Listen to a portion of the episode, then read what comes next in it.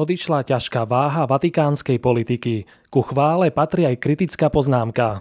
Vítajte pri počúvaní Vatikánskej sedmy. Tohto týždňový súhrn denia v kresťanskom svete pre vás pripravil vedúci redaktor Sveta kresťanstva Imrich Gazda a podcastovo redaktor Pavol Hudák. Tak nech sa vám príjemne počúva.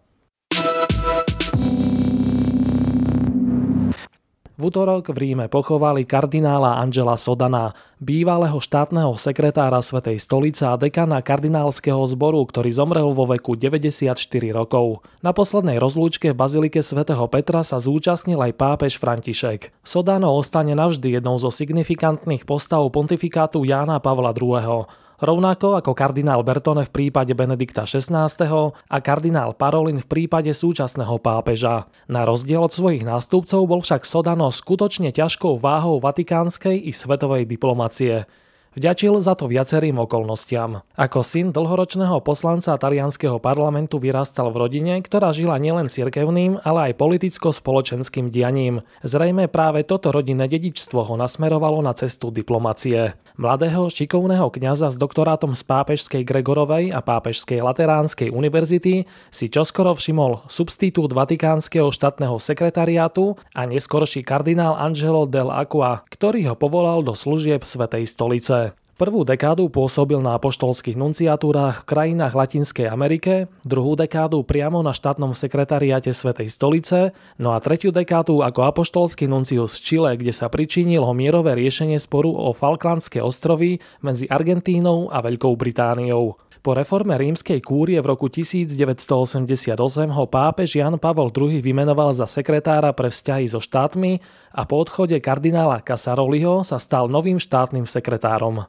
Pápeža Jana Pavla II. sprevádzal aj počas návštev Slovenska a jeho podpis sa nachádza aj pod základnou zmluvou medzi Slovenskou republikou a Svetou stolicou. Svoj úrad po boku lietajúceho pápeža zastával dlhých 14 rokov, čo je ďalší dôvod, prečo sa jeho meno stalo pojmom. V prvom roku pontifikátu si ho pri sebe ponechal ešte aj pápež Benedikt XVI. Aj po odchode z úradu štátneho sekretára zostal vplyvnou postavou, až do roku 2019 zastával pozíciu dekana kardinálskeho zboru.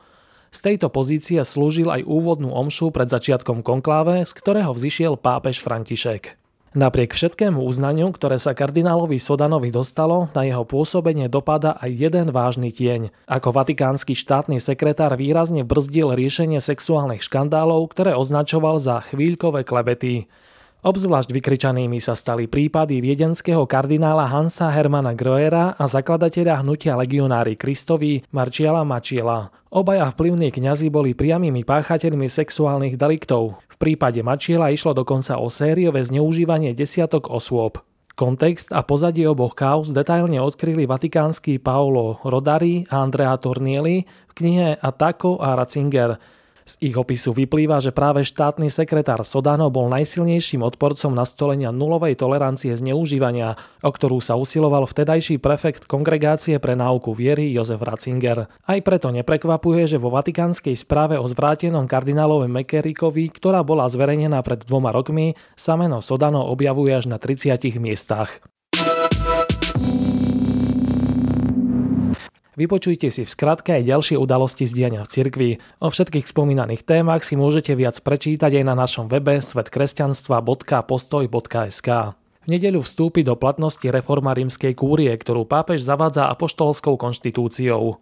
Zverejnili program Svetového stretnutia rodín, ktoré sa uskutoční koncom júna v Ríme. Delegáciu zo Slovenska povedie arcibiskup Cyril Vasil.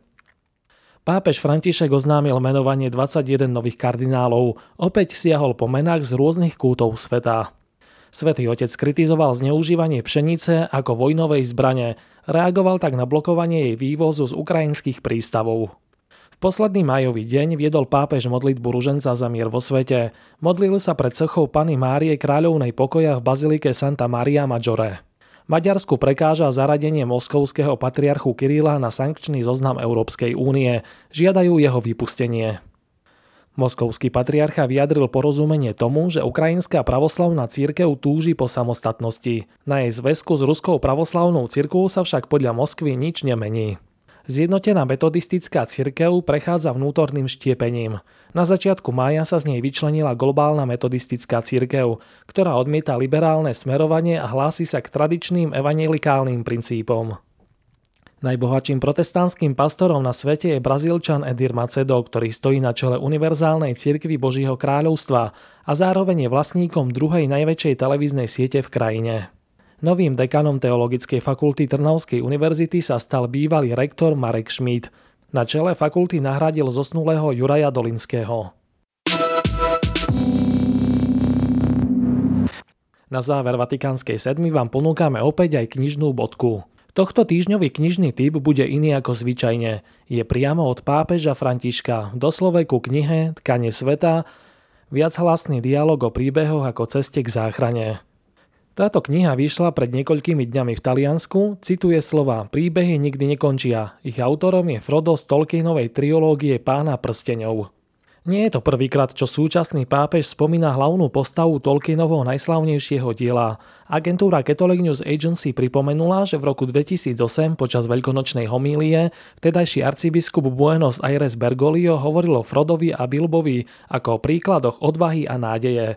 Tolkien Bilbovi a Frodovi vykresľuje obraz človeka, ktorý je povolaný kráčať. Jeho hrdinovia spoznávajú a rozhodujú drámu medzi dobrom a zlom. Povedal vtedy budúci pápež, pričom zdôraznil, že osoby na ceste v sebe nesú rozmer, nádeje a vstupujú do nádeje. Možno aj tieto slova môžu byť impulzom vydať sa na cestu stredozemou, do ktorej hlboko veriaci spisovateľ vtkal množstvo biblických odkazov a ponaučení. Prajeme vám požehnaný svetodušný víkend. Do počutia.